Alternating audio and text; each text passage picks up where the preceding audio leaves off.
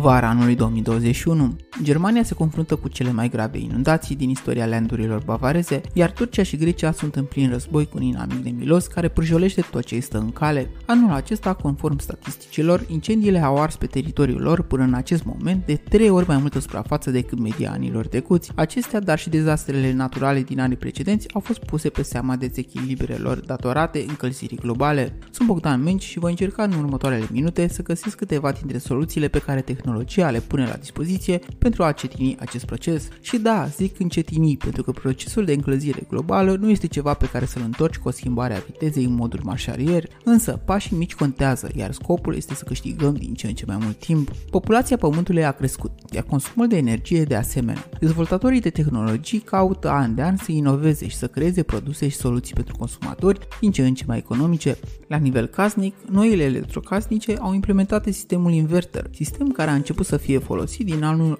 1980, iar în zilele noastre este îmbunătățit an de an. Rolul său este să optimizeze funcționarea compresoarelor și motoarelor din mașinile de spălat, din aparatele de aer condiționat sau chiar și din cele frigorifice. Modul său de a regla variabil rularea acestora oferă șansa unui consum din ce în ce mai mic la o utilizare mai îndelungată. Tehnologia LED este cea care a revoluționat și a scăzut dramatic consumul generat de becurile din interiorul caselor noastre, acolo unde cele incandescente consumau până la 100 W. Echivalentul celor 100 W la cele LED este de 14 W pentru aceeași cantitate de lumină, aproape de 10 ori mai puțin consum. Tehnologia LED a fost introdusă și la fabricarea panelurilor de televizoare, iar principalul instrument de informare și divertisment din ultimele decenii a ajuns cu ajutorul diodelor de lumină să consume sub 100 kW la 1000 de ore de funcționare la diagonale peste 4 47 de inch, o reducere aproape de 30-40% față de generațiile cu LCD sau plasmă. La categoria high-tech trebuie să menționăm procesoarele din ce în ce mai economice, dar cu putere de calcul mai mare.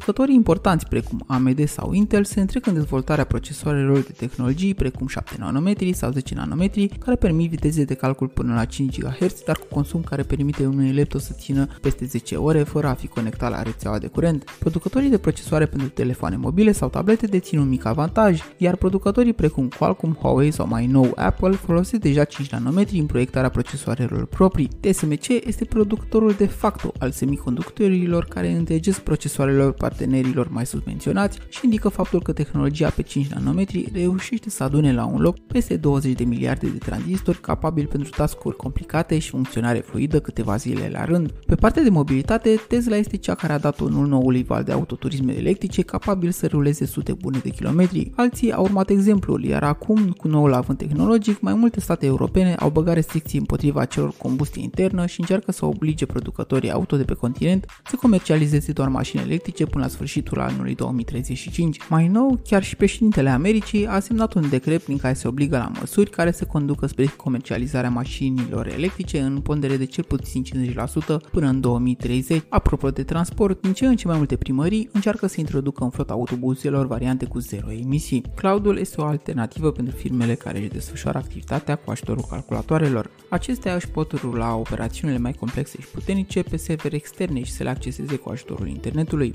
Așadar, nu vor mai fi nevoite să-și creeze propriile camere cu servere, camere care consumă destul de multă energie datorită puterii de calcul, dar și a sistemelor de răcire necesare. Două dintre cele mai cunoscute servicii globale de cloud computing sunt AWS de la Amazon și Azure de la Microsoft. Ambele oferă soluții de închiriat spațiu și mașini virtuale pentru orice tip de operațiune fără a fi nevoie să ai o infrastructură proprie de calculatoare și rețele. Lanțul măsurilor tehnologice pentru combaterea încălzirii globale trebuie să conțină și metode regenerabile de obținere a energiei electrice, astfel că de peste două decenii sursele regenerabile de energie au reprezentat un focus major, iar parcurile fotovoltaice și cele eoliene au crescut în număr și putere. De exemplu, la noi în țară există cel mai mare parc eolian de pe continentul european și are aproape puterea unui reactor nuclear, 600 de MW pe oră, energie suficientă pentru aprovizionarea curent a peste 200.000 de locuințe. Așadar, tehnologia vrea să ne ajute să ținem în frâu încălzirea globală, dându-ne alternative pe care să le putem băga în briză mai rar și cât mai puțin posibil de zi cu zi.